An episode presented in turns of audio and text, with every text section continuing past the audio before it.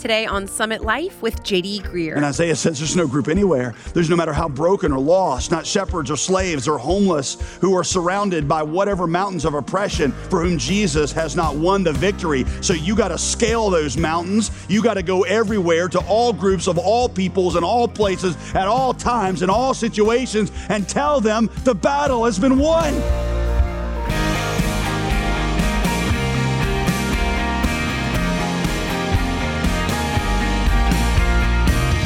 Welcome to Summit Life with pastor, author, and apologist J.D. Greear. As always, I'm your host, Molly Vitovich. You know, sometimes the road ahead of us is blocked by obstacles or mountains that seem too big to overcome. We've all been there, looking to the left and the right and wondering how to move forward. But today, Pastor J.D. reminds us that no matter what we're facing, we need to remember that all of our battles have already been won. As we continue our Christmas teaching series titled Carols, we're looking again at the old Christmas song, Go Tell It on the Mountain, penned by someone who wasn't afraid to stare down the mountain and tell everyone about Jesus Christ. So let's join Pastor J.D. for the conclusion of this important teaching. While shepherds kept their watching over silent flocks by night, behold, throughout the heavens there shone a holy light. The shepherds feared and trembled when lo, above the earth rang out the angel chorus that hailed our Savior's birth. Down in a lonely manger, the humble Christ was born, and God sent us salvation that blessed Christmas morn. He made me a watchman upon the city wall, and if I am a Christian, I am the least of all. Go tell it on the mountain.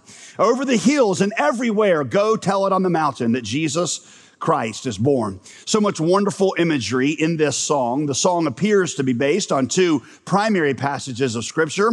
First, obviously, the story of the shepherds in Luke chapter 2. And second, maybe less obviously, Isaiah 52:7, where the prophet Isaiah foretells a day when the good news of the Messiah will be announced throughout the whole earth. And after he talked about the death of Jesus Christ and how the Messiah would die for our sins, Isaiah says this in chapter 52, verse 7, "How beautiful upon the mountains, go tell it on the mountain, are the feet of him who brings good news, who publishes peace, who brings good news of happiness, who publishes salvation, who says to Zion, your God reigns." So what this song does in picking up on Isaiah 52:7 is it takes this verse and it connects the Christmas story to the Great Commission.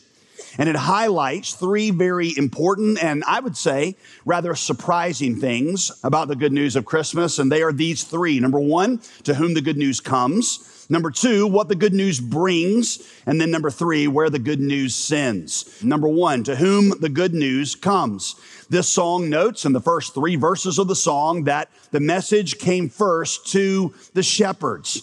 You see, in coming to the shepherds, God reached down to those that everybody considered to be on the bottom, showing that there was no one too broken, no one too poor, no one too insignificant for Jesus's kingdom. In fact, you're going to find out in the ministry of Jesus that he prefers the poor and the broken. Why would he prefer them? It's because they're in a better position to receive the good news. They realize they need it. In Christianity, all you need is need, but you need need. And if you don't have need, then you won't have Jesus. Number two, what the good news brings. To whom the good news comes. Number two, what the good news brings. Like many Negro spirituals, this song focuses on God's promise of relief from suffering. You see, as slaves, the world they lived in was a terrible world, but they knew that the birth of Jesus Christ was bringing about a new world in which sin and suffering and slave masters would no longer reign over them. So again, Isaiah 52:7, that the writer of this carol is thinking about, how beautiful upon the mountains are the feet of him who brings good news, who publishes peace, who brings good news of happiness and publishes salvation. And see, that's good news for shepherds. And that's good news for slaves. And it's good news for you and for me. Number three, where the good news sends. This Christian brother of ours, this slave, says, you got to tell this everywhere. You see, if the good news really means that there's nobody too lowly for God to pursue, no one so lost that God couldn't find them, and you got to tell this everywhere. Let me now explain the mountain imagery. You see, in those days, most cities in the Middle East were settled between mountains. And so in a day before cell phones and before radio communication, when a city was awaiting some kind of news, the city waiting on this news would look up to the top of the mountains because that's the first place you would see the messenger come carrying the good news. So you had the watchmen on the city walls who are waiting and watching, looking on the crest of the mountain for the messenger to come over the mountain with the flag. And there was a certain flag that represented this is good news. And then the watchmen would begin to publish the news that the messenger is coming, the battle has been won, and we have been saved.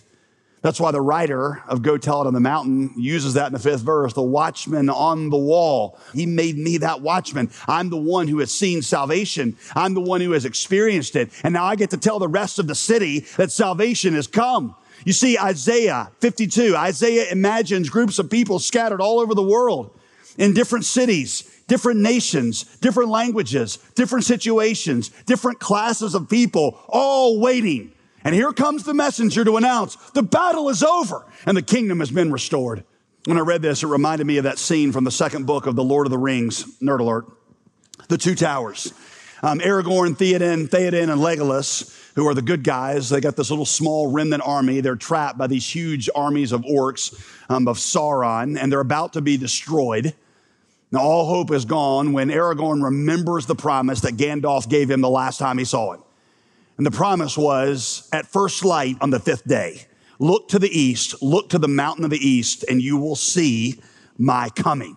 And so Aragorn walks out and he looks up. There's all these armies of oppression that are about to destroy them. And he looks up to the east, right as the sun is coming up, and it pops its head over the mountain. And there is Gandalf with all the cavalry of the Rohirrim coming over the crest of the hill, bringing rescue and salvation. That is exactly the kind of scene.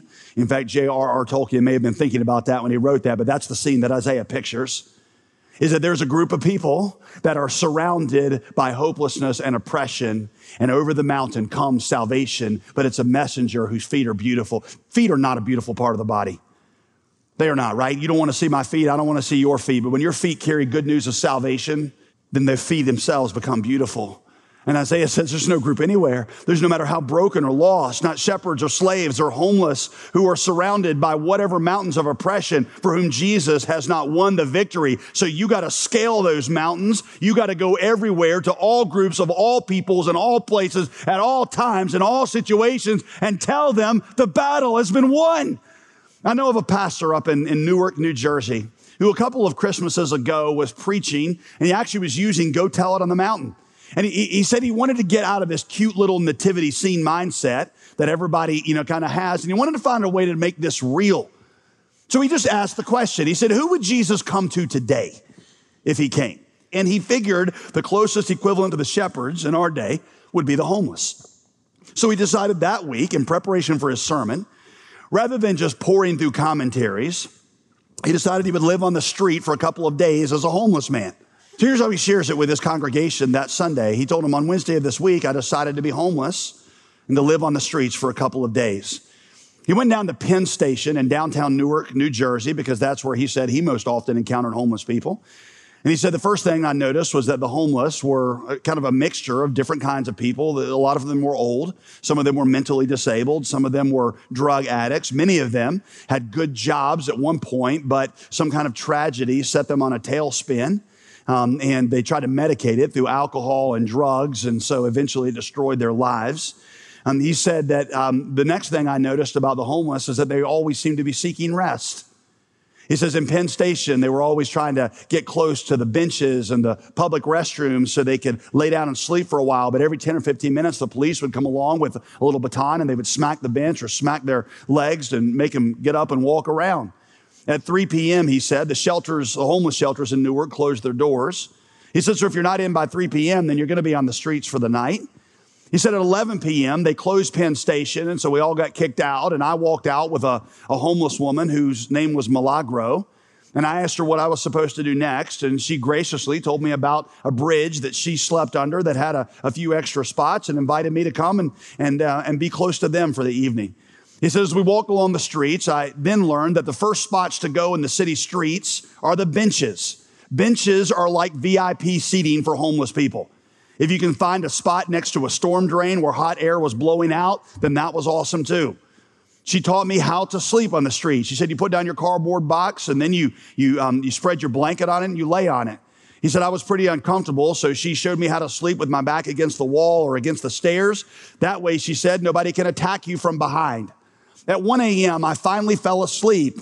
He says, and was woken up just a few minutes later by somebody kicking my boots. It was the guy who goes around cleaning up cigarette butts on the streets, and all he said was, out, out, out. At 2:30, I saw my first drug deal, 2:30 in the morning, and all these teenage kids showed up under this bridge with cash so that they could buy a hit. So some of them came over and actually offered it to me, and I said, nah, I got to preach in 3 days, so probably wouldn't be good. So the police drove by multiple times that evening, and they paid no attention to us. It was just a normal night in Newark. I went over to a woman I saw on the ground to offer her a pair of socks. She freaked out and recoiled. She thought I was going to rape her or attack her. And he said this, listen, the homeless, it turns out they never really rest. The next morning, I decided to ask passersby for $1 for coffee. He said it was like I was invisible. It was like the Red Sea parting around me. And then I realized at that moment that I'm normally on the other side of this equation. I'm the one coming out of the concerts, the games. I'm the one coming out of the coffee shop telling the kids not to pay any mind to these people. It was devastating to be on this side, to be invisible. Imagine taking this day after day, month after month, maybe even year after year. What's it like to live this way for years and not be able to go home after 2 days to my family and my warmth and my comfort? What if your primary hope in life is just to get the good bench at night? Mother Teresa says it's the poverty of being unwanted, unloved, and uncared for, which is the greatest poverty of them all. The writer of this carol, the writer Isaiah, knows that these are the ones that Jesus came to first. That was the mountain he scaled so that he could come to them and publish salvation. And the writer of this Christmas carol says, don't they deserve to know? You're listening to Summit Life with Pastor J.D. Greear. To learn more about this ministry, including how to partner with us financially, visit jdgreer.com. Did you know that Summit Life is featured on radio stations all over the country and even overseas? We love hearing from people all over the world, and we recently heard this from one of you. I hit a place in my life where I couldn't stand the thought of living without Christ any longer. I heard Summit Life on the radio and wanted to listen to more.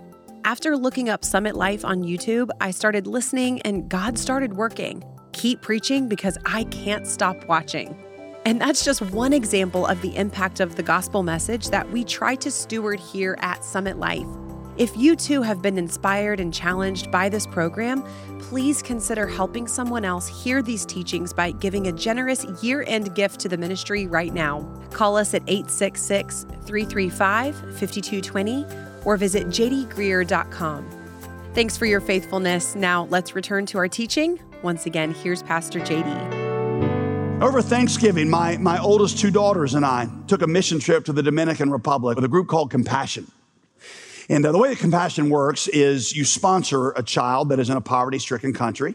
And so we have one for each of our children, and they sponsor them, and then they write them letters throughout the year and just stay up with their lives. So you go and you take a trip. Me and a few dads here at the Summit Church and our kids went. And the way it works is this, is you go visit some of the projects in the Dominican Republic where they are helping kids get their basic needs met. They are in education, some really impressive education and technical skill training programs. And then spiritually, they're teaching them what it means to walk with Jesus. They always work through a local church there. And so you spend time, a couple days with the projects. They do what they call an in-home visit, where you visit one of the kids that's just been inducted into Compassion.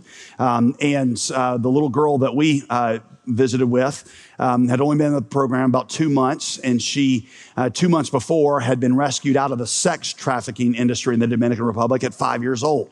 And now she's here. The place she lived was the way one of my daughters described it, was like a tin can. It was a hovel, but she was safe. And she was involved in this program. And you're just seeing, it's just amazing seeing how these kids are being transformed and being changed.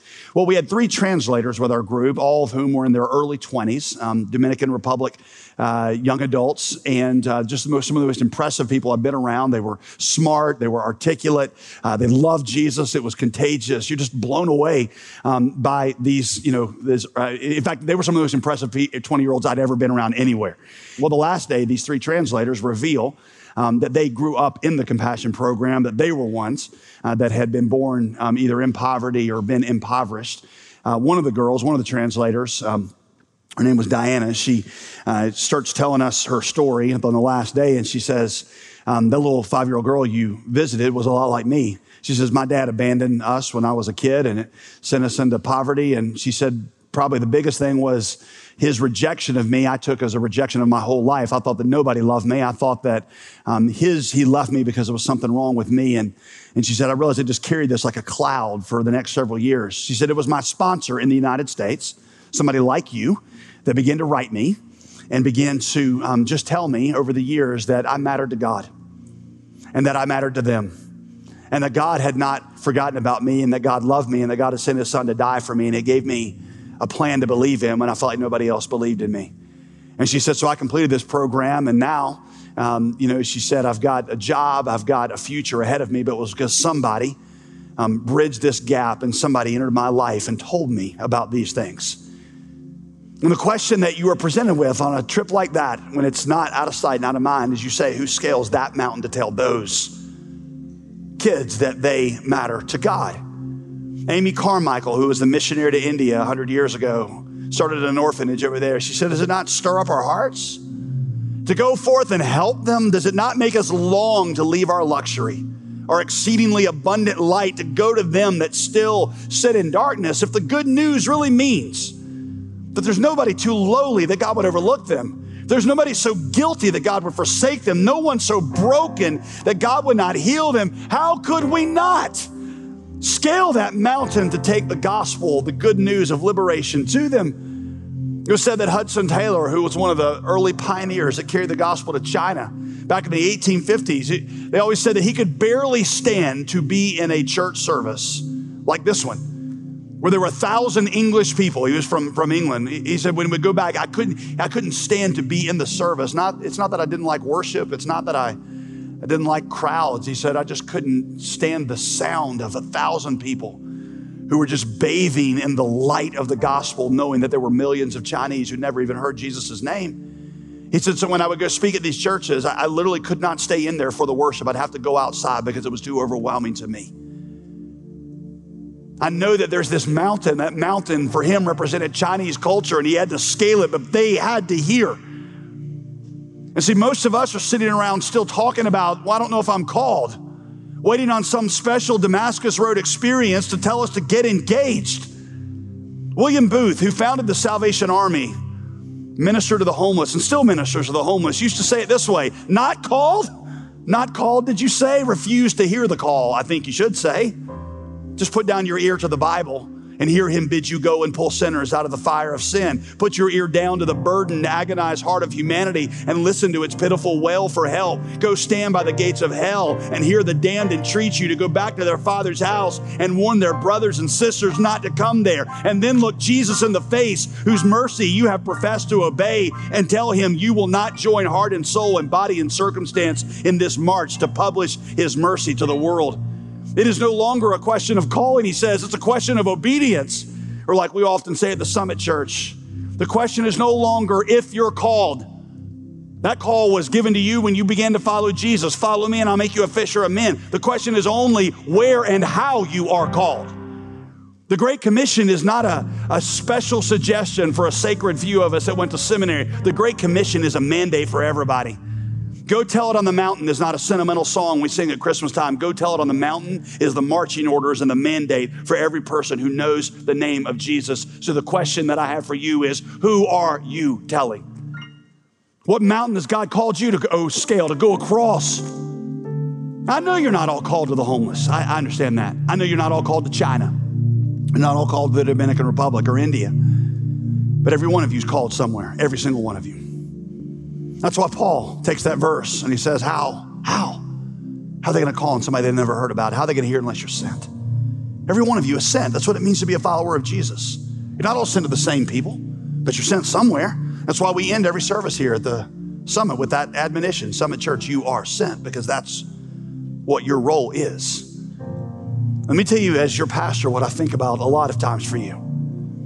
I know that one day you're going to stand before Jesus and you're going to answer the call. You're going to answer as whether or not you went where he told you to go, because I know he's told you to go somewhere. Every one of you has told you to go somewhere. You know, we preached about Sodom and Gomorrah a few weeks ago, and we talked about how God destroyed that city. If you ask the average Christian, what was the sin that made God destroy Sodom, right? Every Christian I know would just reflexively say homosexuality. That's what made God destroy Sodom. And it's true, homosexuality was a bad sin, and it was certainly part of the wickedness of Sodom. But in Ezekiel 16:49, when the prophet Ezekiel talks about why God destroyed Sodom, he did not mention any form of sexual impurity. What he said, Ezekiel 16:49, was the people of Sodom lived in luxury and ease while the neighbors around them suffered and they didn't do anything to help. I know you're not all called to the same places, but I know you're called to scale something. I know that you're called to scale some mountain to carry the gospel. For some of you, it's going to begin by walking across the street and beginning a relationship with a neighbor. That's gonna be out of your comfort zone, but that's the first mountain you're gonna scale. Walking across the office into the cubicle and beginning a relationship where you're gonna share the gospel. For some of you, it means a change of career. For some of you, it means a change of where you live. For some of you, it's gonna mean going to an unreached people group. For some of you, it means getting involved with the homeless, the orphan, the prisoner, the unwed mother, the high school dropout. It means getting involved with ministries here at the church that minister to teenagers or minister to kids. You know, on our website this weekend, summitrdu.com, there's a little place where you can see how our church engages with the ministries of the city and how you can take mission trips. And I know you're called to go somewhere, to do something. I don't mean physically necessarily you move, but you're called. And I want you to be able to stand before Jesus with a clean conscience and say, I know I wasn't called everywhere, but I was called somewhere and I knew where that was and I went. Who were you telling? Who were you telling? You see, what you realize, hopefully, is what this slave who wrote this song realized. Listen, is that I was the homeless. Spiritually speaking, I was restless. I sought the solace of a park bench in the city of sin. And that was my whole life.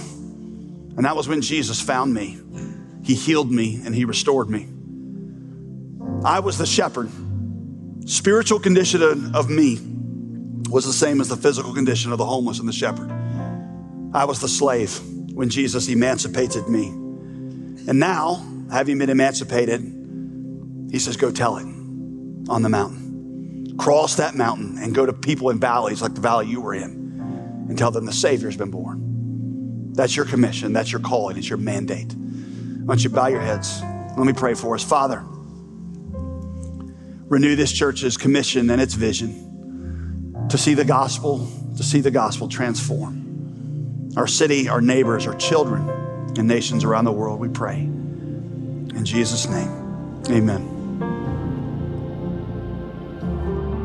Who are you telling during this season? How are you scaling mountains to make the gospel known?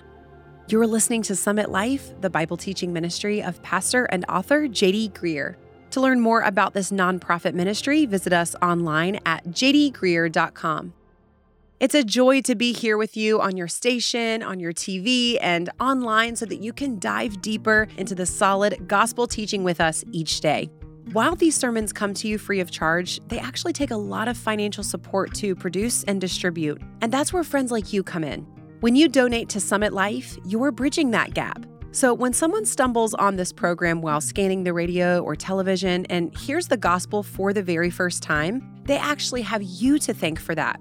At this time of year, your donation is more important than ever. We know that there's more to the story of what God wants to do through this ministry and through each of you, and you can join in the mission by giving a special year-end donation of $35 or more. We'll say thanks by sending you the 2024 Summit Life Planner. Ask for a copy when you give today and help us here at Summit Life to go tell it on the mountain in 2024. Our number again is 866-335-5220. That's 866-335-5220, or give online at jdgreer.com. Your support is essential to our mission, and we're so grateful for every contribution. And while you're on our website, if you haven't signed up for our weekly newsletter email list, be sure to do that today. It's the best way to stay up to date with this ministry. You'll get Pastor JD's latest blog posts, Summit Life TV episodes, and we'll also make sure that you never miss a new resource or series. Sign up at jdgreer.com. I'm Molly Vitovich, inviting you to join us again Wednesday as we continue our teaching series called Carols on Summit Life with J.D. Greear.